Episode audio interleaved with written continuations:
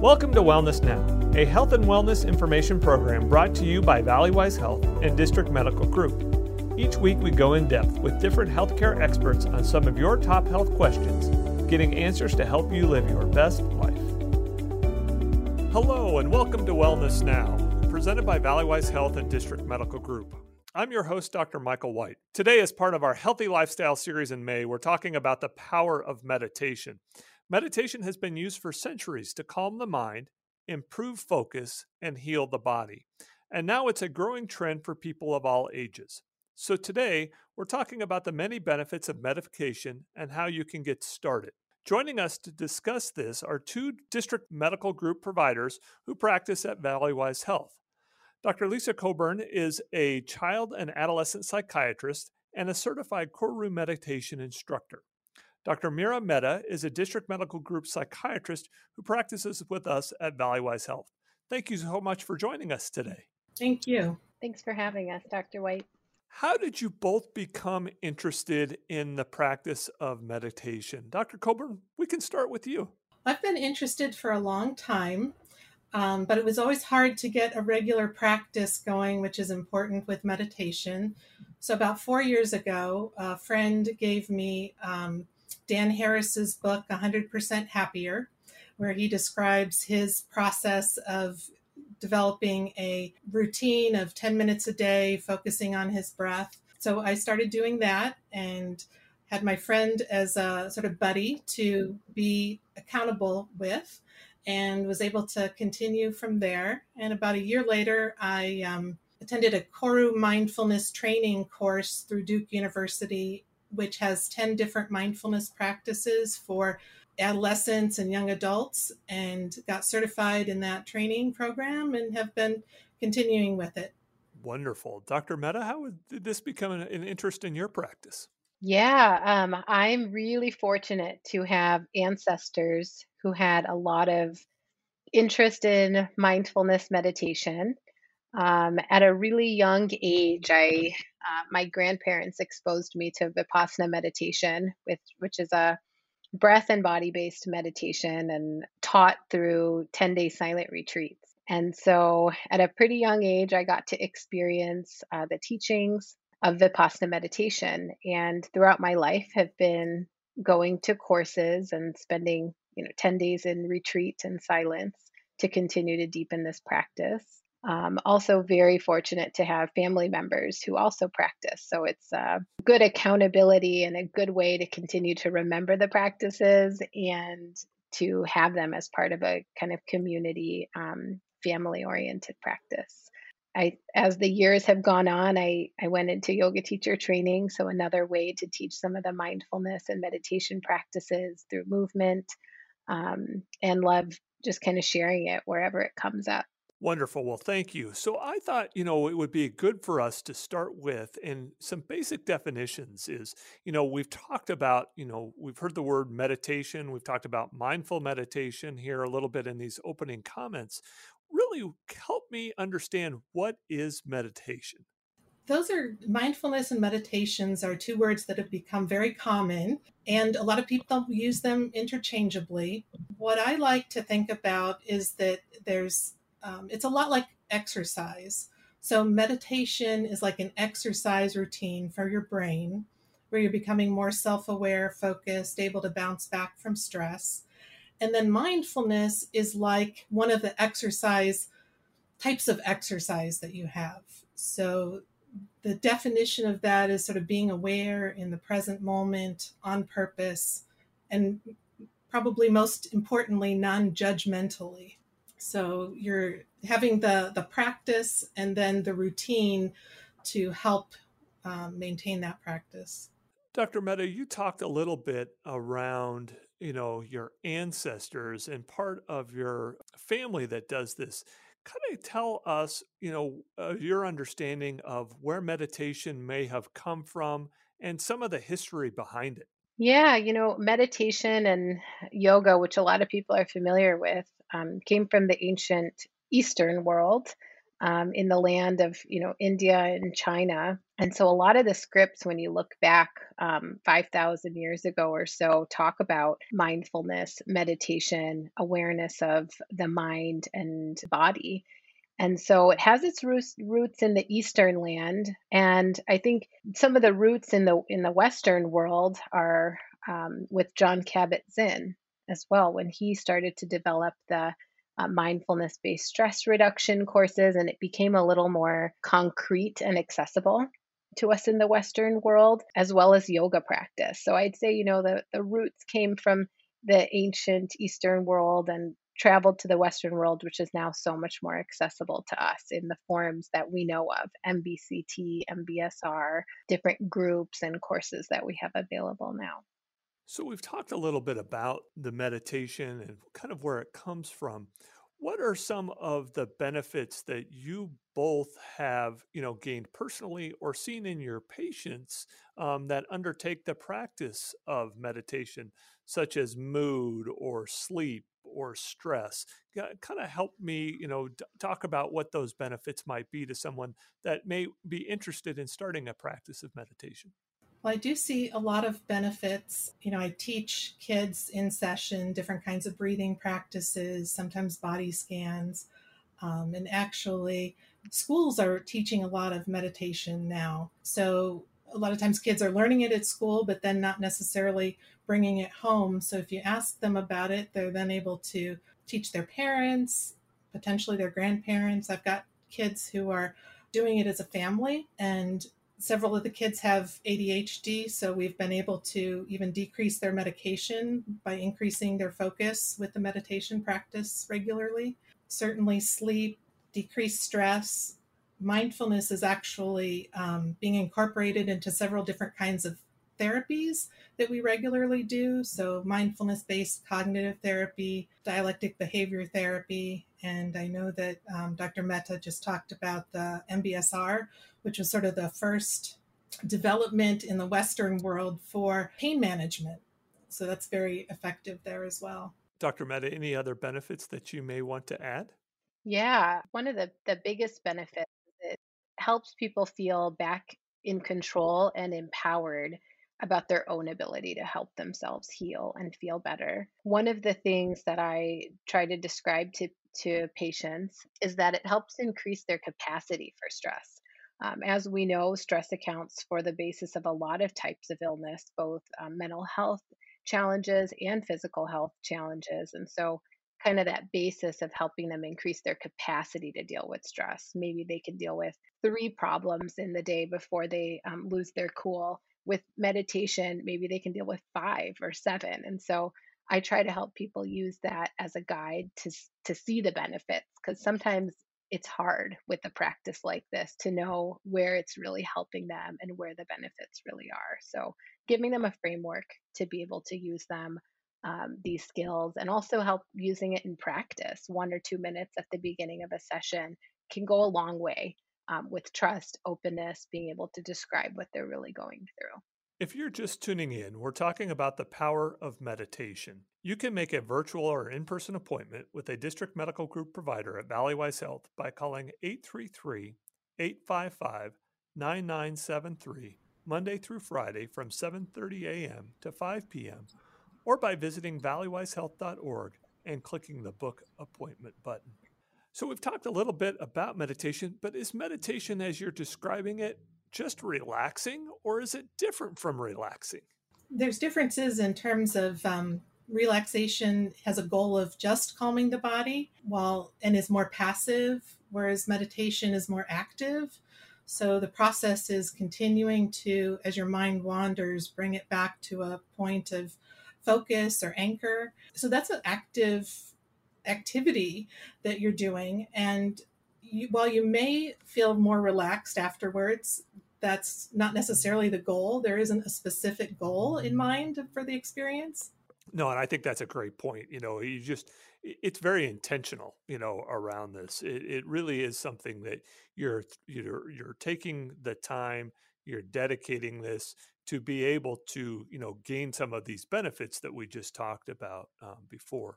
You know, We've talked again, you know, different ways to do this. And we talked about you being certified, Dr. Coburn, in Koru meditation. Are there other types of meditation there as, well? Yeah, I think now um, the more it's coming to the forefront of our knowledge and becoming more available to people, we're seeing that mindfulness and meditation can be applied in so many different ways. And it's kind of the whole point, right? To be able to translate that practice into your daily world and your life. You know, so there's walking meditation, there's movement meditation, there's meditation where you focus more on breath, color, mantra, internal body states. And really, um, it feels, at least when I start looking things up, that there's more and more ways to meditate, to meditate on thoughts, concepts, words, or body states. And so, what I'd say is whatever calls to somebody is what they should try. There's no right, wrong, good or bad type, but more what works for them and what they find benefit from. And you know, there's always ways to practice it, you know, walking, doing the dishes, doing your notes or work or something like that. Um, there's always an opportunity to stay focused on that internal state while you're doing something else. So, as we think about this and we start to think about developing a meditation, you know, practice to do this, how can people get started if this is something that, you know, they're interested in or feel that they may benefit from? Is there, you know, easy tools? Are there, you know, things that people should start to consider as they're thinking about getting into a meditation practice? I think one thing that you can start to do that really helps with mindfulness is choose one activity a day, um, the same activity that you want to do mindfully. So you know, brushing your teeth and noticing the taste of the toothpaste and how that feels and smells and you know really being very present for one activity a day sort of for a week gives you an experience of what that mindfulness is like um, in a small degree and then there's lots of resources that you can turn to. For instance, there's um, ASU has a Center for Mindfulness, Compassion, and Resilience. Um, they have Koru and other mindfulness classes there, as well as information. Um, there's apps like Headspace, which was you know free during the uh, the pandemic for healthcare workers. Um, so there's there's a lot of different resources and um, finding, you know, sort of trying several and finding out what works for you, I think is really important, like Dr. Mehta was saying. Um, and that's one of the reasons I do like Koru is because it exposes you to 10 different practices um, to sort of get a, a, variety. When we think about this and we think about that variety and, and getting started around classes and apps um, to do this, as we're thinking about beginning this, is there a best time of the day that individuals should consider meditation, or can it be any time during the day? Dr. Mehta? Yeah, that is such a such a great question, and I'm going to use Dr. Coburn's exercise analogy. Do it when you find time and works best for you.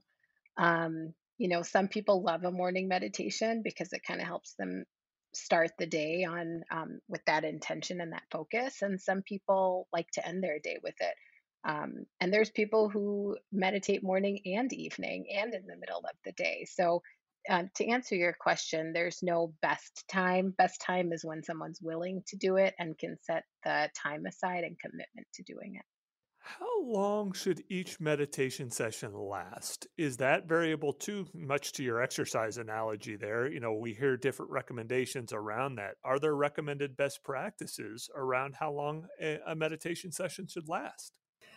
I think it is very similar to the exercise um, analogy again.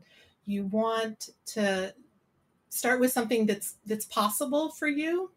So um, you know i i know someone who works actually with groups of preschoolers who has a meditation component and they do you know two minutes.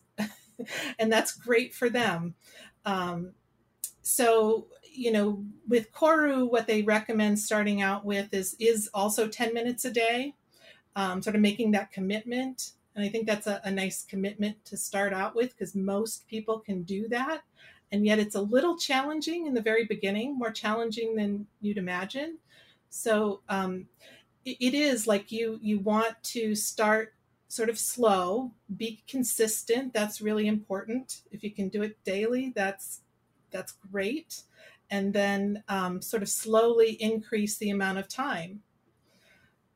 And and the more practice you have, the more benefits that you'll get out of it.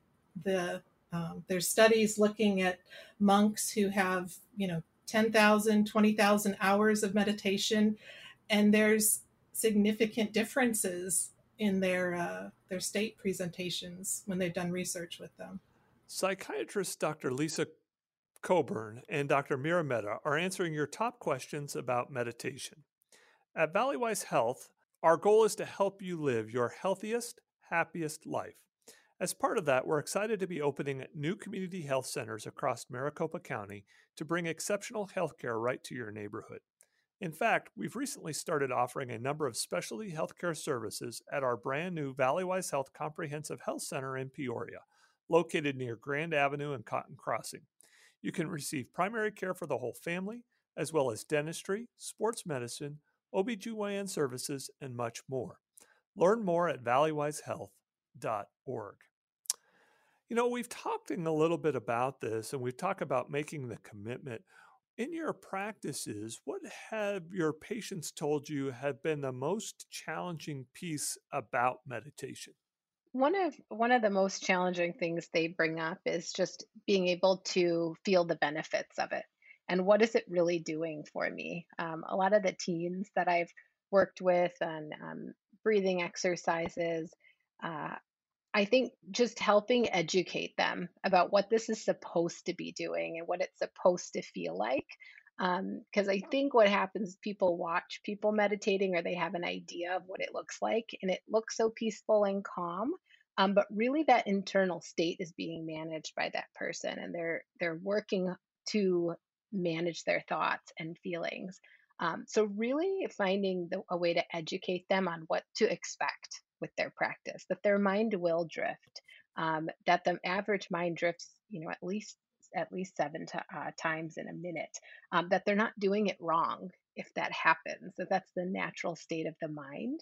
So helping them kind of normalize that the human mind is a monkey mind and that just continuing to stick to the practice, continuing to be consistent is really where the benefit is you brought up a wonderful point you know in that and you know one that i know i struggle with as a as a you know doing meditation is those distractive thoughts you know as you're doing that how those how your mind wanders as you're just taking that time you know to be alone and be present you know in those particular moments as you enter these practices how do you coach people through being able to deal with some of those distractive thoughts um, in, during these types of practices well, I think letting them know that this is, I mean, that is the work of meditation. So that having your mind drift off, that that's what you want to happen because the work is bringing the mind back.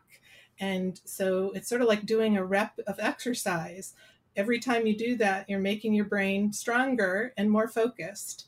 So it's it's part of of the meditation process and it's important not to judge yourself because this happens to everybody. Um, I, I think that those are the the important points. This this is what it is. It may look calm on the outside but that's not what's happening inside um, especially for beginning meditators in order to help with that, you know, oftentimes you hear or read that individuals should put on some calming music or some other thing in the environment to help with that meditation practice. Is that something that's required, something that's discouraged? Kind of your thoughts about using music during meditation. You know, that's a that's a great question and it's pretty variable depending on who guides you through meditation um, practices or what t- sort of meditation you're learning. There can be music or not. Um, again, it's there's not a, a right wrong um, type of answer for using music. Sometimes it can help someone uh, focus um, and help them feel more relaxed if they are having uh, trouble getting into that state. So really uh, following the guidance of a, a mentor or teacher who's guiding you through meditation is probably the most important uh, piece to that. You know, we've talked a lot about this, and both of you in your clinical practice have alluded to this. Is this something that you actively prescribe or, you know, teach in your in your practices for your patients as part of their treatment? It's something that I, I talk to kids about, and I will teach them various practices, breathing practices, um, body focusing practices. Um, I I don't sort of teach them a whole um, meditation program, but I'll teach them pieces and then also talk with them about it, especially since so many kids now are getting this exposure in school. Um, so that's a, a, very helpful coping strategy that they can use.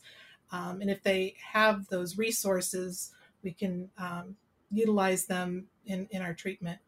I certainly see, you know, as it being a wonderful uh, addition to what we're able to do for our patients and helping them be able to you know focus their their efforts in on their bodies as well as they can through you know all of the challenges that people are facing you know on a daily basis with uh, uh especially now in, in this new world that we're living in today around that. Um, as we kind of closing here um, i like to ask what are three things that people can do to take action on the information that we've talked about today um, and influence their lives around that? Dr. Mehta, let's start with you. What are some three things that we could take away from our discussion today? Yeah, I'd say if you know if any of this resonated with you, um, it's a chance that you likely are ready to integrate mindfulness and meditation into your life. So just reflecting and asking yourself that question: Does this resonate with me? Am I ready to start there? Um, one of one of my favorite resources I like to share um, share with patients is uh, an MBSR mindfulness based stress reduction um, free course online, and it kind of guides someone through some of the background education practices, um, lots of the research and evidence, um, and can kind of guide someone through an eight week program. So Palouse Mindfulness is the name of that. And I'd say jump on there, peruse around, see if it's something that resonates with you and something you can integrate into your life. Wonderful. Thank you. Uh, Dr. Coburn, same question. What are three kind of takeaways that we can leave our listeners with today that might help them be um, uh, engaging into a practice of meditation? Well, I think um, you know, looking at any of these resources that we've talked about, um, trying to find something that does speak to you, that um, works with where you're at, um, is important. If you can do one activity a day mindfully, like I was talking about, that's always helpful, again, to sort of get that experiential idea of what that um, feels like. And if you want to do more of that, from my personal experience, I think it's always helpful to have someone um, that you can be accountable to who also wants to move forward.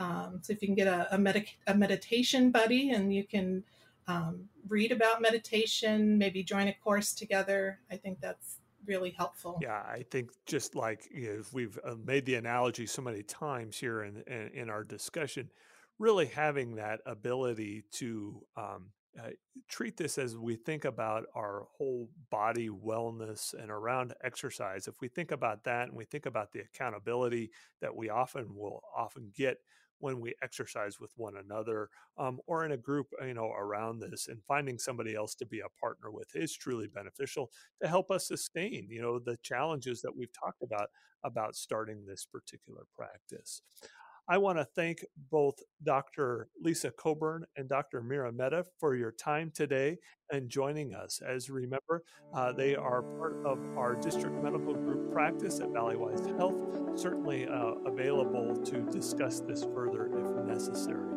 If you missed any part of the show or want to hear something again, you can join us anytime on our podcast at valleywisehealth.org slash be well. Thank you both again and have a wonderful day.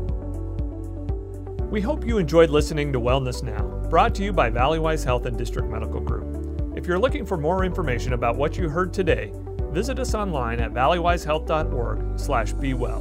There you'll find blogs, podcasts, and information about the healthcare providers you heard on the show. You can even book an appointment at a Valleywise Community Health Center near you. That's valleywisehealth.org slash bewell. Thanks for listening, and we hope you'll tune in again soon.